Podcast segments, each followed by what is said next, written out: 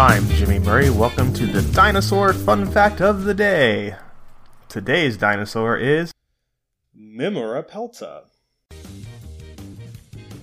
The Mymoorapelta, nicknamed the Shield of Mygatt-Moore, is an ankylosaur from the late Jurassic Morrison Formation of western Colorado in the United States of America. This dinosaur is known from portions of a disarticulated skull, parts of three different skeletons, and other post cranial remains. So they mostly just found pieces of head everywhere to find this dinosaur.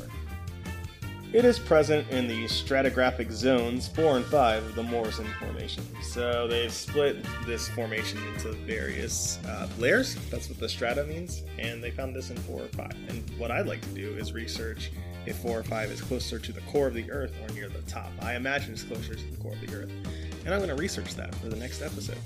There is some controversy as to this ankylosaur's position within the realm of Ankylosauria. Let's go!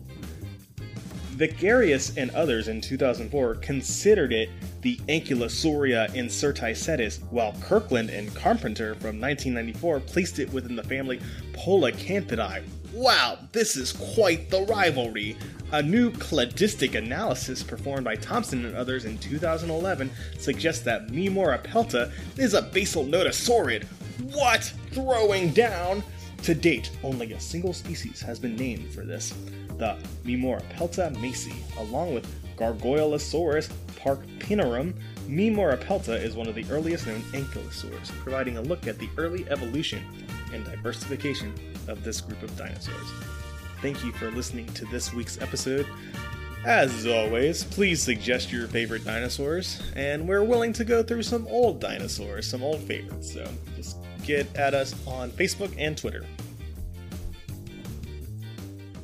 Don't forget to tell your parents to send us their suggestions and yours to at the Jimmy Murray on Twitter.